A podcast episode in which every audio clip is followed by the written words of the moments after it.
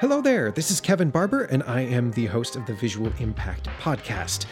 Today we have a very special guest on the show, David Siciliano. And we've worked together multiple times over the years, and what's always impressed me about David is how he has a very meticulous, process-driven approach to video production, but also a very creative, curious approach as well. And somehow he's able to blend these things, and this is something I'm still studying, hence why we got him on the show. Uh, as for his career, David has worked with Vayner Productions as a post-production producer, and he's done big brand commercials with them, uh, World Series commercials, Super Bowl commercials. He's worked with brands like Budweiser and Mountain Dew and Gatorade, and the list goes on. But he's also worked with a lot smaller outfits and independent film production, small business managing, uh, marketing managing teams. And so he brings a really wide range of experience of how do you work with a team, how do you build a team, to carry you through the entire video production process, regardless of what your resources are. So he brings that high-level approach from working with big, big brands, but then applies that to smaller productions as well. So I think that no matter what your background, whether you're a freelance creative uh, or right on up to a video production company owner, uh, uh, marketing manager for a big business, Uh, small business, in-house team, you're going to be able to gather a lot from this. So in the conversation, we dive into, you know, how do you structure a team? Uh, what do you prioritize? Where do you find people? How do you streamline communications among the team members to make sure that you're really, uh, really getting the most you can with the limited resources you have? So I encourage you to stick around and enjoy this very thorough, exciting, wide-ranging conversation with David Siciliano. Welcome, David. Thanks for joining us. Thank you very much. So, today, I'm really excited to have you on the show. Yeah. Because you're one of the few people I know that strikes a very powerful balance of very creative and also have worked in so many different areas of, of video production, whether that's fictional filmmaking, whether that's um, working in agency world or freelance. Um, You, you bring a lot of a very organized, precise mind to things, but then also uh, a very perfectionist, artistic approach, even though those seem contradictory. Right. But there's a constant curiosity there and always trying to refine your process. And so I thought it would be really exciting to have you on because then we could talk about your process at these different places that you've been in the past, sure, in different yeah. roles, and, and see what we can glean from that, what might be helpful for, for us, for our audience, and take cool. it from there. Yeah. That sounds good to me. I don't know if I've ever been, as a freelancer, been called powerful before. I feel yes. the opposite, but I well, appreciate it. I'll, you know what? That's sad, but yeah. it's probably true. But the truth. It's probably true. Yeah. Well, cool. So yeah. why don't we start off just, you know, brief couple minute overview of just what you're, how you even got into yeah, totally. the video world and you know, how that yeah transitioned. In. Absolutely. Uh, I mean, I did a lot of it growing up, to be honest, and then I dropped it. The, um, I did the Lego Studios. I don't know if you ever know Lego knew about Studios? Lego Studios. Yeah, it was like a stop what? motion thing you could buy at, for like six, six, seven, eight year old. Okay. Uh, you like use the Legos, you move their their their body parts, and then a camera like takes pictures. So you can stop. put stop motion together. Yeah. Oh my God! Here I am with like my action figures and a, a camera with my hand. Like, I mean, it's basically that, just with but with, but with a brand on it. Yeah, yeah. I was gonna say like an official piece um, of work. Yeah. yeah, it was fun. So I started there, and I got a camera, and you know D V tapes, and I happened to take a camp with my mom, actually, an editing camp uh, in the summer that I learned Avid on. All these things um, I didn't know about you. All okay. I'm like, we. I, I forgot to even say that. We've worked together That's now right. for two yeah. years on yeah, off, yeah. so it's like, I did not know. So yeah. you're learning Avid with your mother. In like middle school, yeah. I was like fourteen okay. or something. Um, cool. Yeah, really random. Great skill to know. I just did it for fun. I did a short film, whatever. But then, like, some kids came to school, and they were better than me at it, and I just kind of, like, dropped it. Who was it better at, acting, like, seventh grade? Oh, I don't know. Okay. I mean, I was in middle school. I was probably just really self-conscious. But okay. um, anyway, got into acting and left it, and then got to New York as an actor and had an agent and kind of got burned out by it and hated it. And then, uh, but on the side, people were asked, you know, I was producing some theater-type stuff. And then someone asked, hey, would you ever produce a short film? So I said, well, like, sure. It's basically the same thing. Sure. I just rolled my eyes. Right. Um, so I tried that, and then I remembered, oh, yeah, I, like, have a lot of these skills. That could be fun. And I just kind of casually uh, s- some, look, I made a short film. I applied to a couple jobs and got one because of a friend, and then, and then yeah, just it just took went zero to sixty really, and everyone was like, "Oh, you have this skill, great. We'll pay you this much money to do this for this many weeks." And I, from an acting life, was like, "Oh my gosh! Yes. First of all, this is fun. I have these skills. That's great. Super marketable. I'm I'm on the supply side of demand, which is really nice." Um, and then I had an honest conversation with myself that I hated acting, didn't yeah. like that lifestyle, don't like doing it. I don't even really like theater that much. I prefer film. I've always preferred film. These are all things I've been interested in forever. Why not? Why don't I give this a shot? And then I just, you know, from there, got job to job to job. But cool, cool. Yeah, yeah, and we'll we'll get into that in in detail. But what what cracks me up is, you know, for anyone who doesn't know, like I also starred as an actor and right. did that for for ten years. But I'm like the opposite of your your prognosis of it. For me, it was the traditional actor thing of like, I I want to be playing some role that I'm never getting cast right. for. So I'm going to make my own film and sort of back into it that way. So the difference seems like I I was going, okay, I'm gonna I'm gonna make this thing, and then realized I like the technical aspect of it. Mm. But from you, it's people actually asked you for your services, yeah, like, which is a very I mean, different I thing. A, I had a really weird experience.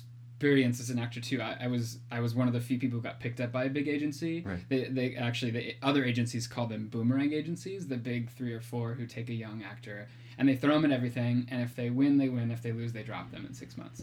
Mm-hmm. Um, and I just didn't know that. So like I I went from being like, oh my god, this, this top three agency signed me. I got zip from it. They treated me terribly.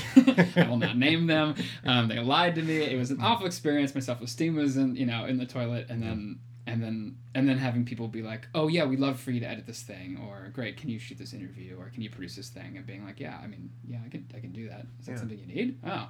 So did editing, was editing the first, or producing was the first thing, mm. and then you transitioned? Like, how did you acquire all those skills as you went? Because we'll get into, like, your formal, where you worked yeah, and sure, things sure. like that, but did you, yeah, how'd you acquire those yeah, skills? Yeah, I, I think producing was, producing was first. I was producing theater things that I could help, that would give me something to do while I was trying to be an actor. Right. And then I learned a bunch of producing skills. I learned budgeting. I learned uh, coordinating and line producing and all that kind of stuff for a theater festival, a few plays, whatever. Yeah. And then and then when I started getting into film, it connected me back to editing because I then was like, oh, wait, I, I know how to edit. I'll just edit this thing that I'm producing. And then realizing... then producing a bunch of other people and watching editors and re- remembering, like, I know these skills, so why don't I go try that, see what I remember. Mm-hmm. Of course, everything's changed because we're not on D V tapes anymore. Oh my God. So I had to kind of, right. I had to catch up, but um, yeah, it connected me back to that, and then once I was editing, I, I wanted stuff to edit, so I, I picked up a camera again, and was like, oh, right, I know this stuff. Let me see what, let me see what I've missed. Yeah. So there was some catching up to do, but it was the producing that was the connector for me from that actor life that I had that I was not enjoying and not even into, right. back to the things that I have always done since I was a kid, mm. and just never thought about doing as a job. I don't know why. Very cool. Okay, so so let's see. Some people take you for short films. We're in the fictional world where everyone sure. needs help, and yeah, yeah. they're like, "Oh, help us for five dollars." And you're like, "Okay." You're like, "Actually, no. I made five million dollars in that first one." What? God, I wish. So. You said you had a friend who transitioned you into, you started applying for producing jobs yeah. specifically. Yeah. So where did you end up and, and sort of what role did you fill totally, in that? Totally, yeah. I, uh, I had a friend f- from when I was an actor who was a producer at Vayner, Vayner Media. Um, she was at Vayner Productions, their production wing. Um, it's like the sister company.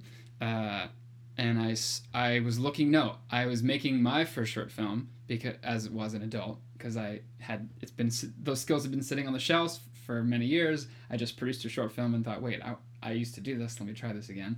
So I was looking for a D P for my short film and then uh, asked my friend Glo, I guess I can say her name. Yeah. She used to work at Vayner, uh, Glo Gambino. Um, hey, like, do you know any D Ps? And she gave me some references and, and she was like, by the way, it's cool to see you producing film. I was like, yeah, like I'd love to get hired for it. That'd be great. Oh, did you need a job?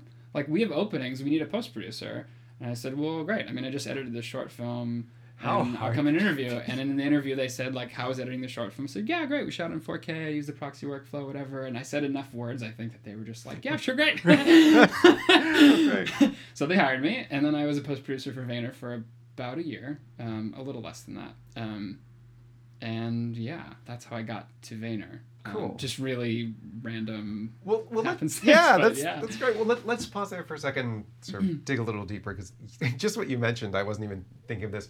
But you know, okay, you're going to be brought in and uh, interviewed and hired and things, right. And so you know they ask, okay, what skills do you do you or like they're listening for those vocabulary keywords, yeah. right? So.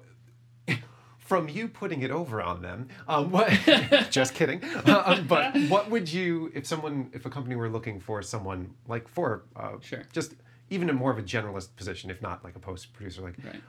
what kinds of things would you say, like say editing, for example, like what would you, how would you approach that as a company to make sure that you're not just getting the keywords, right? Yes. Yeah, and yeah, just yeah. feeling impressed by like, oh, they know the jargon, because right, anyone right. can do that, right? Right. Um, that's a good question. I mean, I would definitely say I would make sure you see samples, because it doesn't really matter what jargon they know or what words they use. The Vayner really should have asked to see some stuff I had produced, um, and they didn't really ask for that. They just wanted to make sure I hadn't I understand. They, they took they took my friend's reference, which was a good reference. I mean, I wasn't lying about anything. Um, but I would say, like, always see samples to make sure that they actually can edit stuff. Um, and then make sure that they're fun to work with, first and foremost. But I don't know. I, I guess that's that's as far as I can think at yeah. the moment. I, I, the, the, the jargon stuff isn't really as important. I think there's kind of a um, a weird... There's, like, a misunderstanding that you want... You want to hire people with the stuff or who like know how to talk about things. And I don't think either of those things are as important as someone who just makes good stuff, like makes the content good. Right. Um, so not the person that has that owns the R E for R E cinema camera that costs sixty thousand dollars or whatever. And, and, you know, not necessarily the guy who can talk really fancy about film, but someone who actually like has made some nice stuff and is a nice person. Yeah, you want to work with yeah. people who are who are great, right? Exactly. So I'm sure that worked against you. I'm, I, yeah. You know, in spite of everything. Yeah, they hired me in spite, in spite of my personality for sure. Yeah. Okay, so oh boy. So here we go. I should only interview people I don't know, so that we just keep inside anything to a minimum. so, so moving on then. Once you're at Vayner, like what mm. does that, you know, po- post production? Right. So we have the video production process. You have. You know, ideation and strategy, you have pre-production to actually put the plan in action, you have production to mm-hmm. actually capture it, and then you have post-production right at the bottom yeah. of it, which is what I'm working in now, oh, which is, to. yeah, it's like what we do. It's And color correction is like one small part of, or right. not small, it's like a third. A huge part it's of it. It's a big part yeah. of it. why, am I, why am I downplaying that? Right. It's a big part of it, but what specifically does post-production supervisor or producer do, right. and then specifically in that context at Vayner, like what were your responsibilities? Totally. Oh man, post-production supervising, post-production in general is is the making of the film part. Um, like the pre-production and the production and all that stuff is great, but it all is just becomes raw material for post-productions, and that's. I mean, I love post-production so much because that is where everything actually happens, where you put everything together. Um, it's where it becomes whatever it is you're making. It be- also becomes where you discover what. You shot, which might not be what you had envisioned, but maybe it's something better. You don't know. Anyway, so that's where all the magic happens.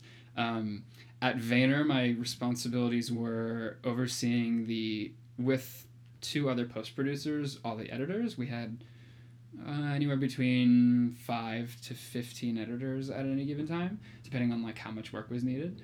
Um, so my job was to oversee uh, with the other two post post-producers how many projects they were editing, who gets to edit what, and then when we were editing a project, I was kind of the creative producer for it. So I would I would talk to the agency side of Vayner, and they'd say, this is what we're trying to do, here's like what our strategy is with this campaign, um, here's what we shot, here's what we want it to look like. That's all great, but they're not film people. Totally cool. So my job is to translate all that to the editor, and then sit with the editor, and he's like, look, this shot doesn't accomplish what they're doing. So I'd say, okay, I think I understand what they're comp- what they want to do with this with this piece. So why don't we change their idea a little bit this way, and then I'll tell them why.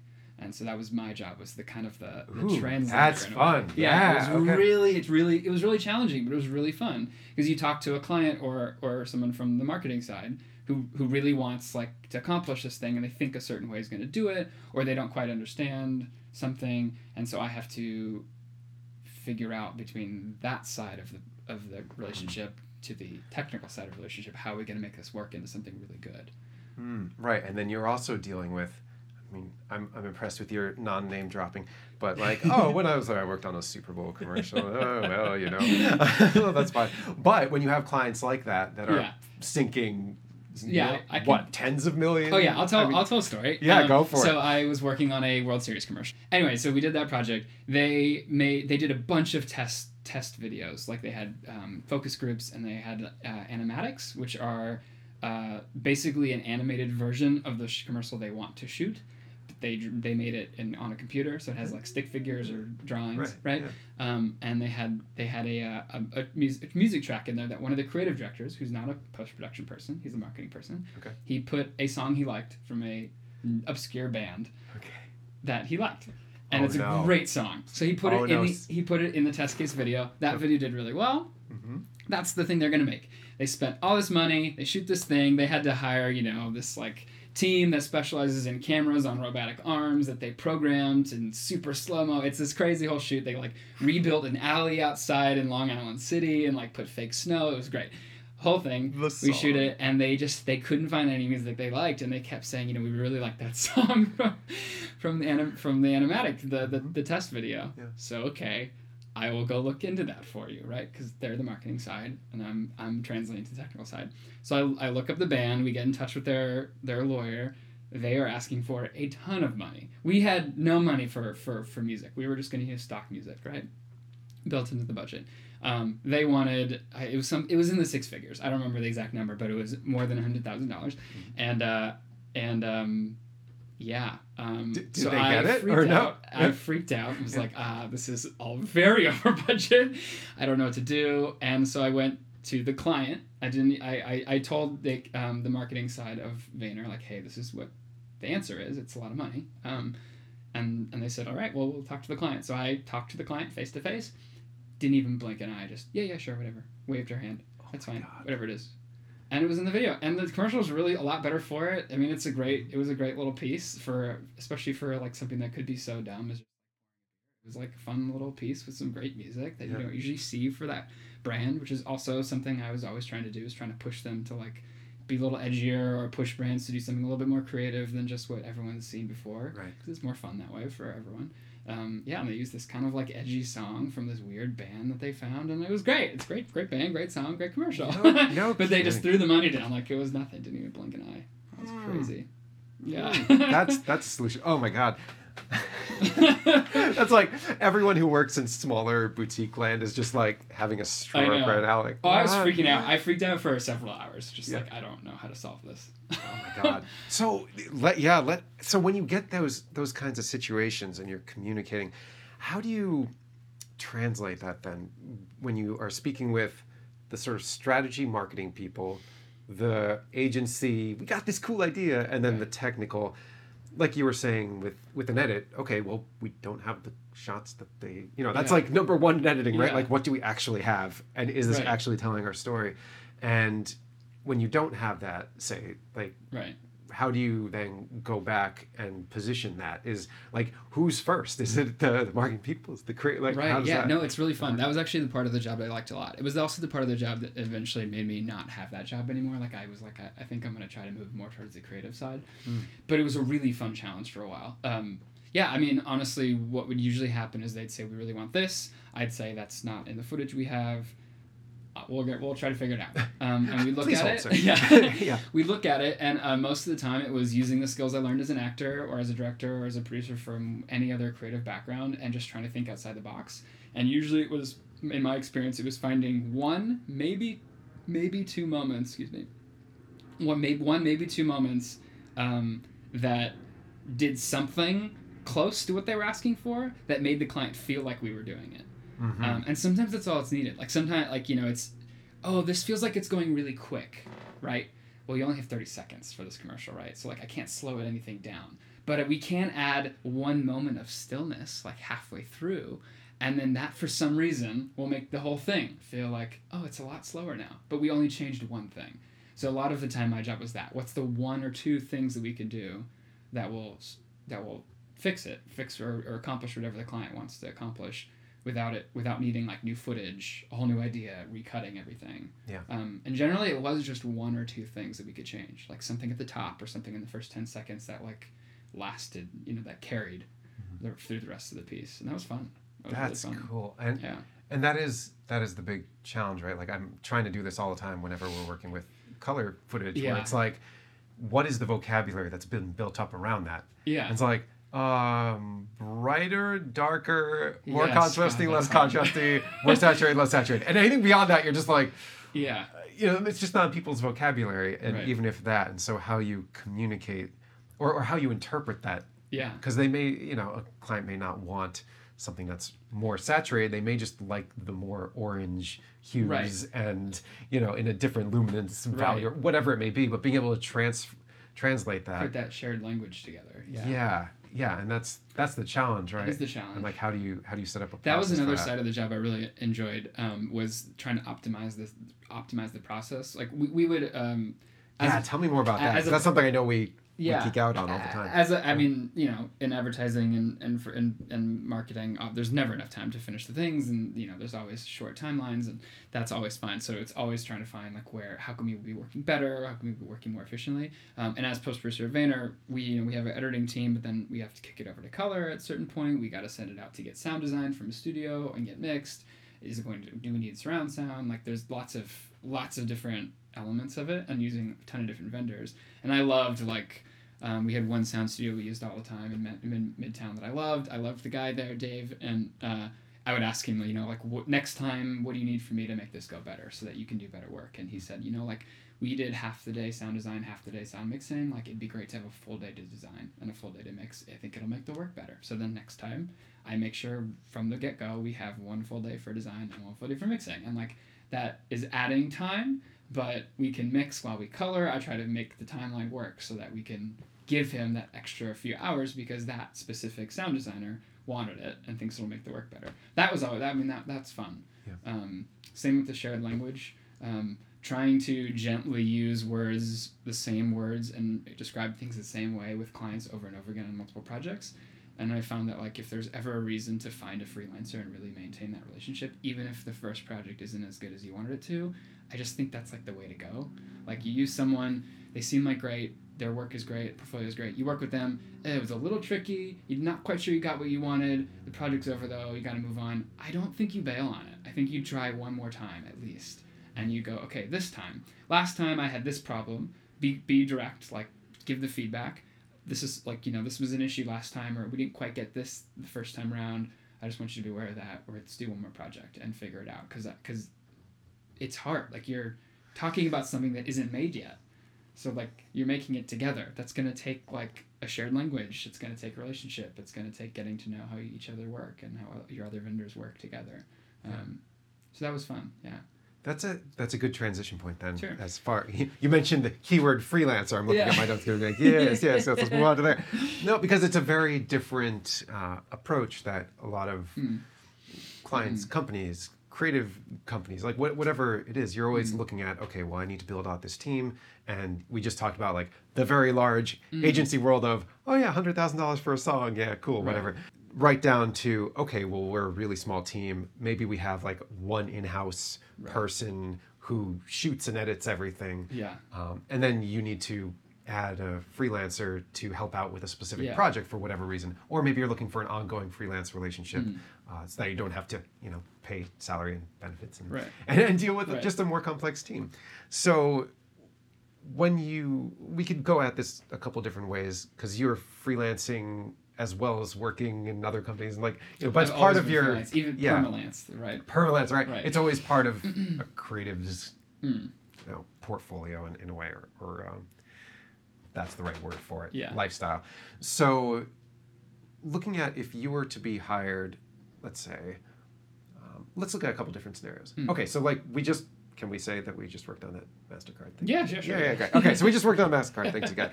And the structure of that was very different in a way, yes. like you're coming on as a freelancer, you know, at a different place than yeah. just being directly hired, because the larger the company, the more in between people they need to communicate for the larger yeah. teams and the larger teams. So we could look at a couple different scenarios. One is, you know, if you're a production company who's mm-hmm. looking to deliver for a high-end client who's much bigger, and you need to fill out your, your ranks.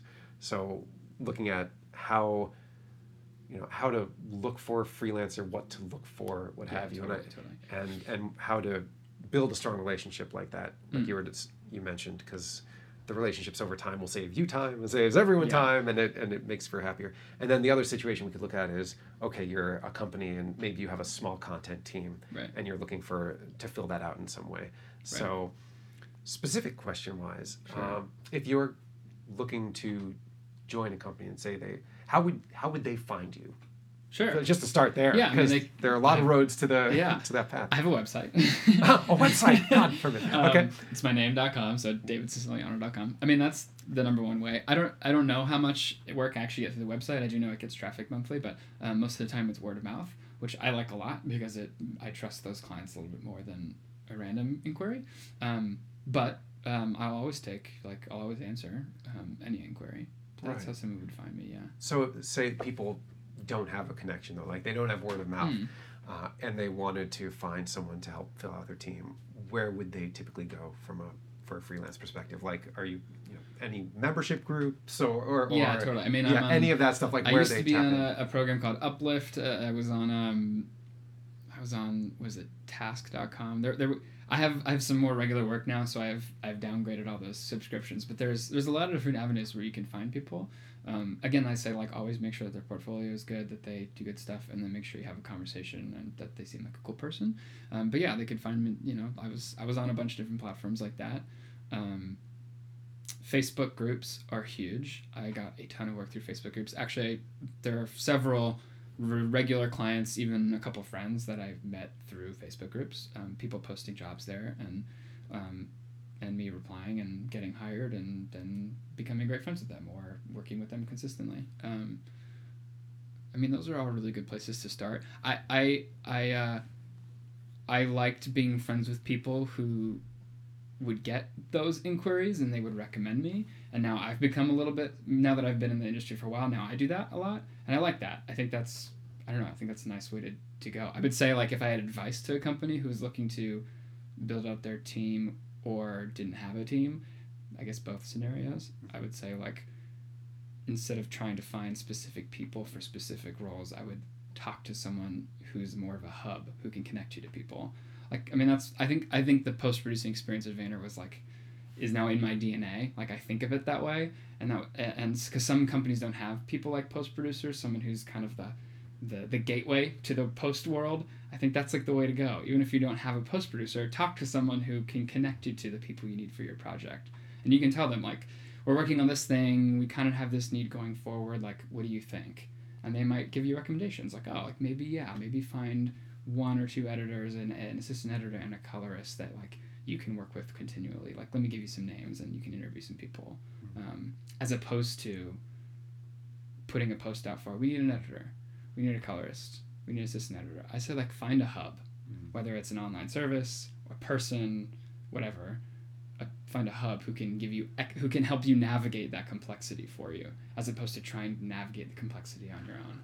Right. Yeah, because because you may know, okay, I need this to look better. Yeah. So I'm going to look for a colorist, or I need this project to be edited in better. You maybe don't even need an editor. Yeah, yeah. Right, exactly. Like, or or if you do, like, how do you even, you as a, maybe this falls under the jurisdiction of the mm. marketing team, or, you know, it could be internal mm. communications, or or any of them. Like, you don't have necessarily the technical knowledge to even know right. what to look for necessarily. So I love that hub yeah. idea of, like, yeah. find, find find the connected person. Yeah. yeah. Now, where people would look to find that, you mentioned groups, um, just asking mm-hmm. around mm-hmm.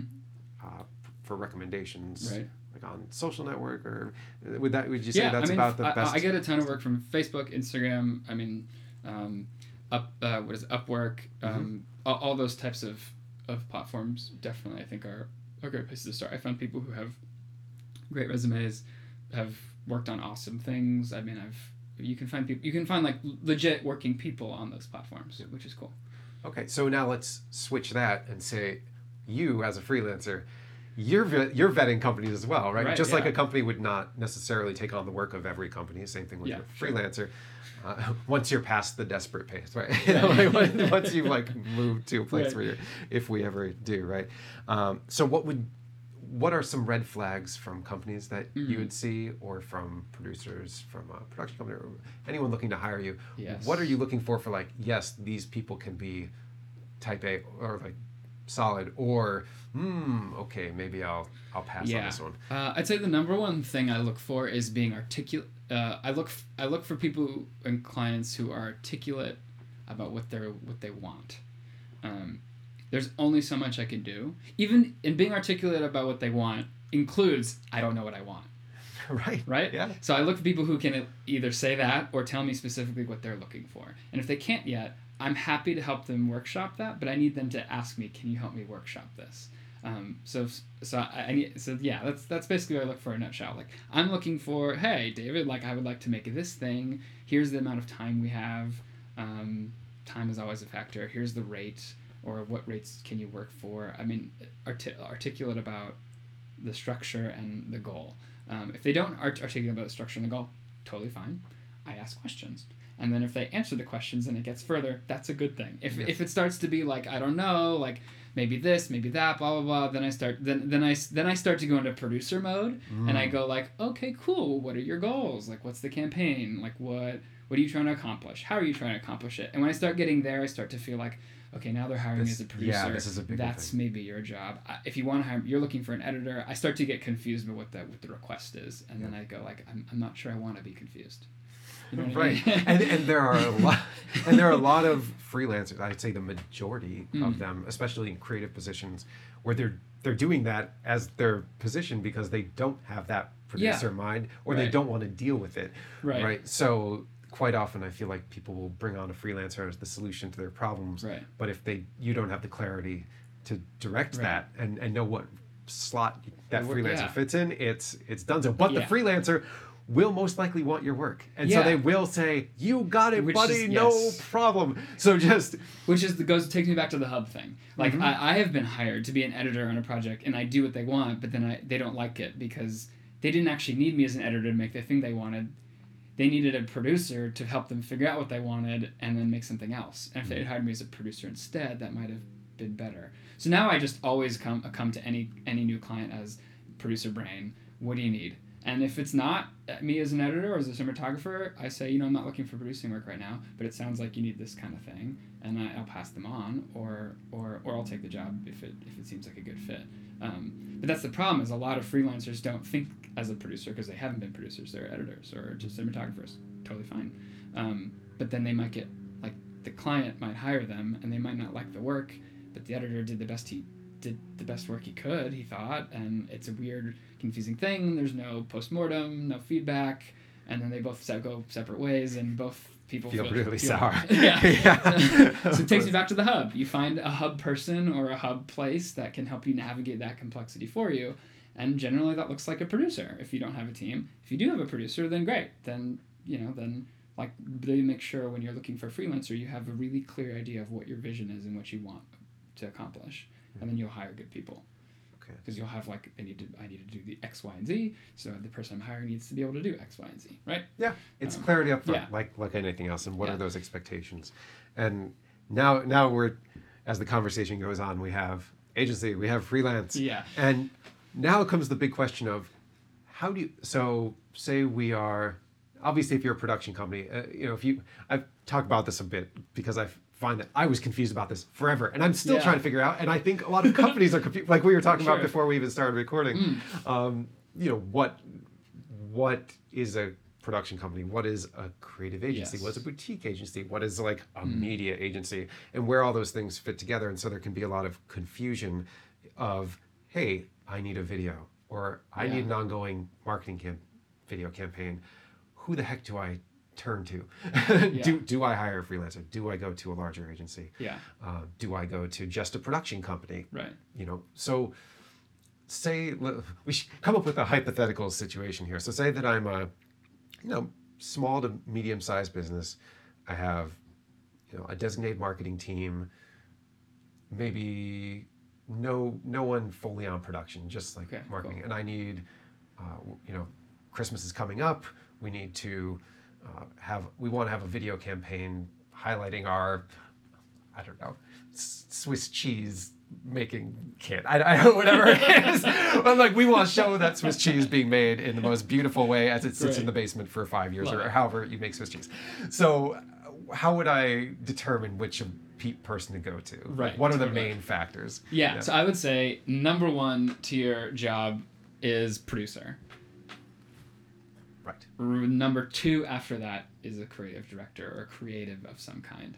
Mm, so you go person. producer first. Always producer first. Okay. It, you it, need a structure. You just need a structure. This is so very much you. I'm like, just quick side side tidbit. The first time we worked together, I was DPing a project he was David was producing, and I just told him this like a couple yeah. weeks ago, but it was a low. I mean, it was low budget because it was right when we were a bit earlier on, and it was like, okay, here comes the shoot. I'm getting ready. And it's like, from the moment I signed on, I was getting these spreadsheet templates and like, thi- I mean, two like things, schedules timed out to the minute, minute. And I was like, okay, this is, this is great. And I still use a lot of that. But then mm. I was like, this is someone who my mind aligns with. Because it's like, again, yeah. creatives, you don't have that a lot of time. Yeah. So what you're saying is find a producer who... Absolutely. S- Structure. Yeah. So get the structure. Yeah, get absolutely. the expectation. Because if you have a structure, then you can play in it all day long, right? Mm. And you know how much you can play, you know how little, you know what you can, where you can put where. Like, structure's everything. Yeah. So I say get a structure. So if you're if you're you know, a marketing team, that's great.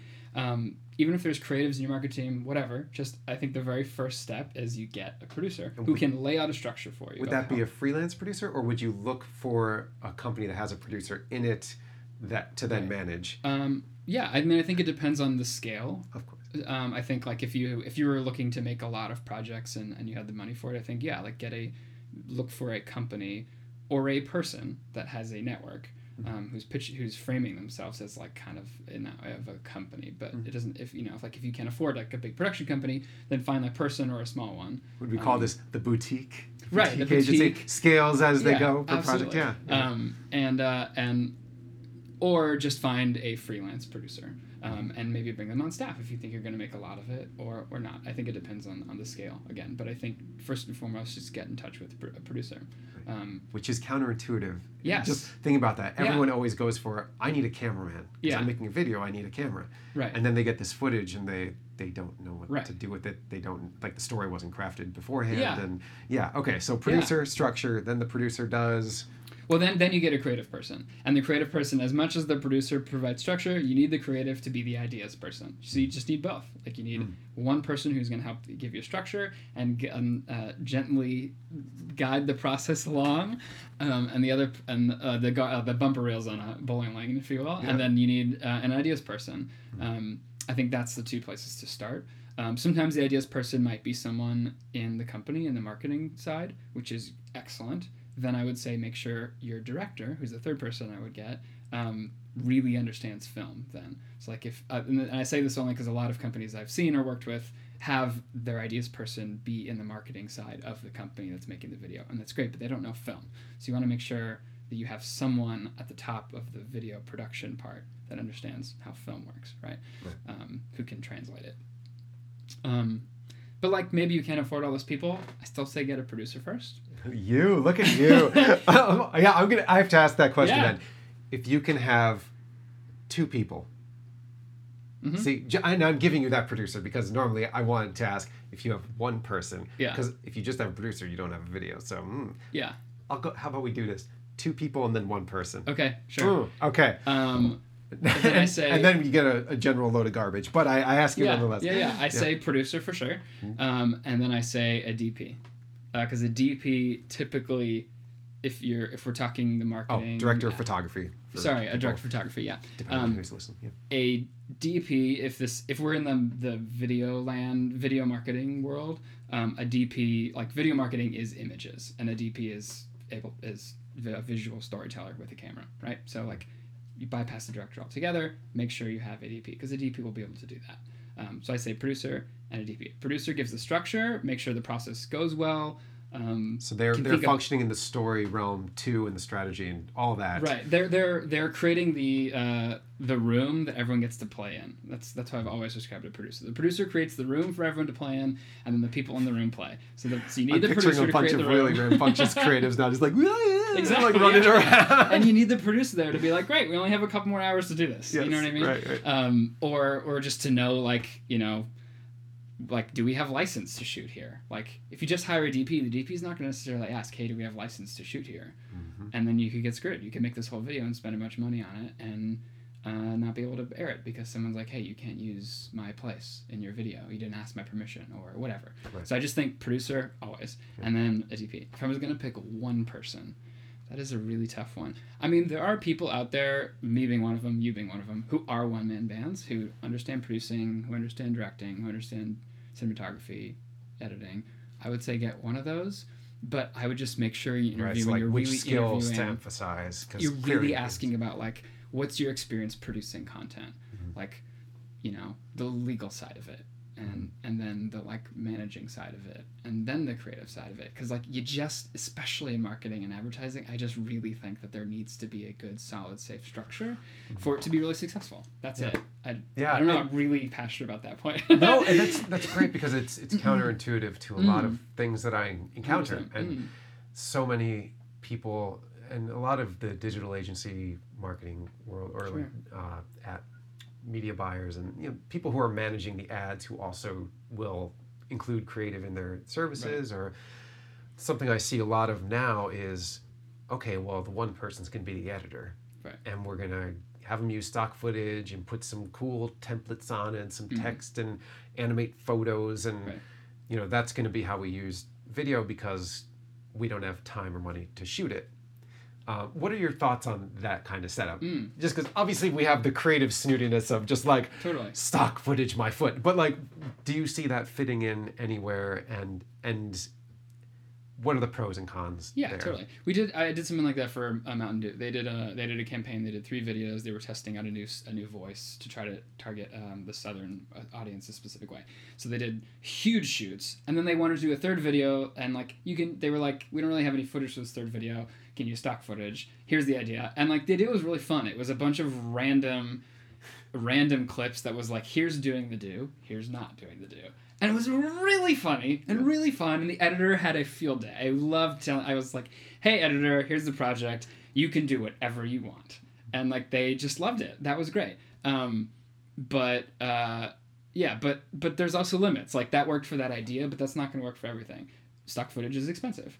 Um, Really expensive. Stock footage is more expensive than shooting something.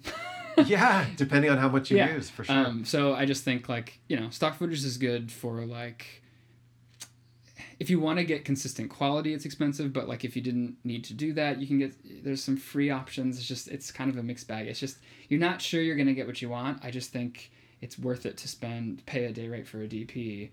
And then you don't have to license the footage for a certain amount of time. You don't have to deal with the legal side of it. You don't have to do the hunting and searching. Like, just craft something. Um, and and you never know, especially in video. You can there's video making is magic, right? Like, if you think you can't get like a shot of someone on the moon, like you don't know that.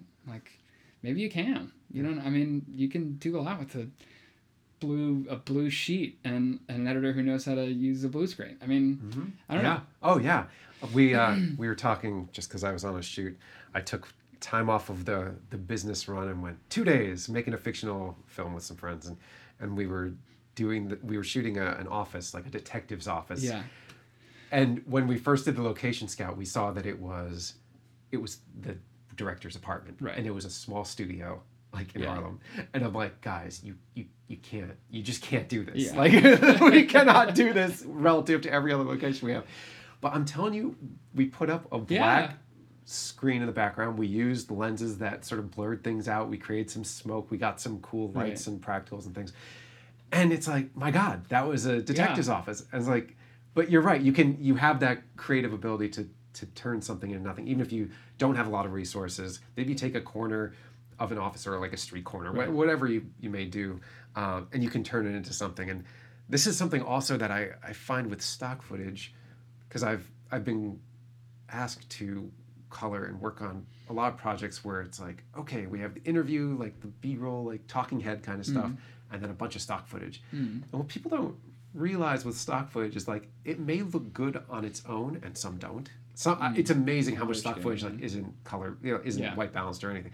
But then when you put them all together, you're going to have completely different yeah. feels. So you still need someone yeah. to match that stuff. Otherwise, it looks like, hey, I took all these different clips from different times right. of day and different everything, and it just looks like a mess. Yeah, so I mean, like, you it's basically a, it's a risky path. As an editor, I when I work with stock footage, I have to find a library that looks all the same, mm. which can be really expensive because people know you're looking for that. Um, and, and and then and then I've had clients who be like, oh, but can we get a shot of like this thing? And I'm like, oh my god, this looks so different, and like. Yeah. It's the kind of thing that, like, you might not care. You might be like, oh, it's fine. It's close enough. But, like, it, the average person, while they might not point out, like, hey, this stock footage all looks different, they're just going to be like, eh, this feels a little, I don't know. It just doesn't feel, eh. You mm-hmm. know what I mean? They, yeah. They'll know.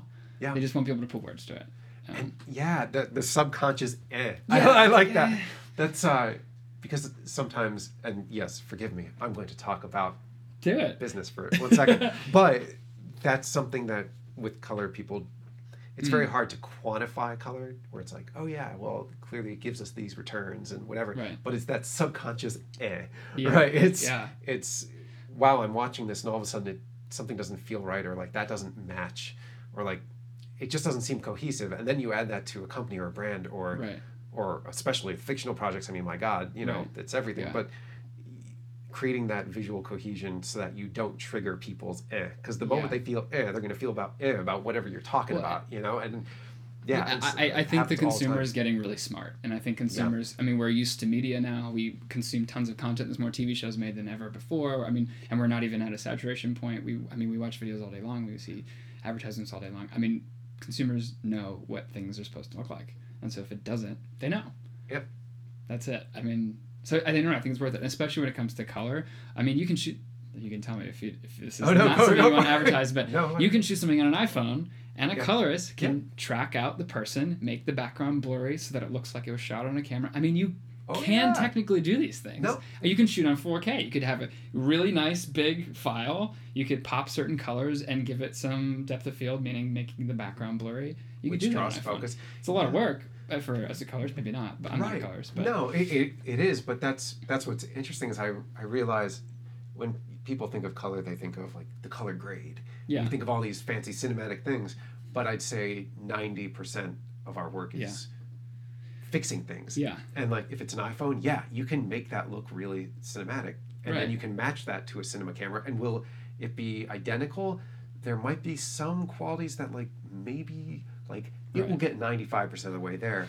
And quite often when you're putting together videos, it's like you have so footage from fifty different sources, depending yeah. on what it is. Or what I find is the most common is the lighting conditions or where they're shooting, right. especially with more documentary style, brand film. Right. Um, a lot of those kinds of pieces, you you know, you have the lights coming from the windows. You have some right. awful fluorescent lights above you. You have like a lamp. Yeah. Then it's too dark on top of all that. So yeah. then when you try to push that footage, everything's just like this orange wash or whatever yeah. it may be. And that's where, you know, color comes in. It's it's more, in a lot of ways, about fixing right. lack, you know, when they don't have a D P, like you're talking about, when right. they don't have all these great things, you know, right. fixing that and making it look cohesive for sure. Um, so now we are ending the near of, ending the near of our time yeah, here, oh, wait. Oh, uh, which stinks. And as we're going to have a round two at some okay. point. I don't know when. I don't know where. It works for me. But we'll, we'll have it. Um, and so in the meantime, w- you know, you have your toes dipped in the mm. businessy waters and in the creative waters. Like, do you have, you know, any creative projects you're working on or coming up? Or what, where are yeah, you excited like, about from, yeah, the soul-stirring part totally. Instead of just all the, uh, the, the business schlock, yeah. which may be relevant for our listeners. Hey, but it's, no, totally. I mean, I, the, I my, job's, my job's great. The job I do to make money is great. I like advertising. I like video, social video. All that stuff is fun. But the creative things that feed my soul are the most fun. Um, I'm working on, we're right now in post of a short film called Flunky Ball. Um, we shot it this summer. Uh, The director-writer works over at Vayner, where I used to work, and I work at Fullscreen now, um, Fullscreen Media. Uh, we made it together.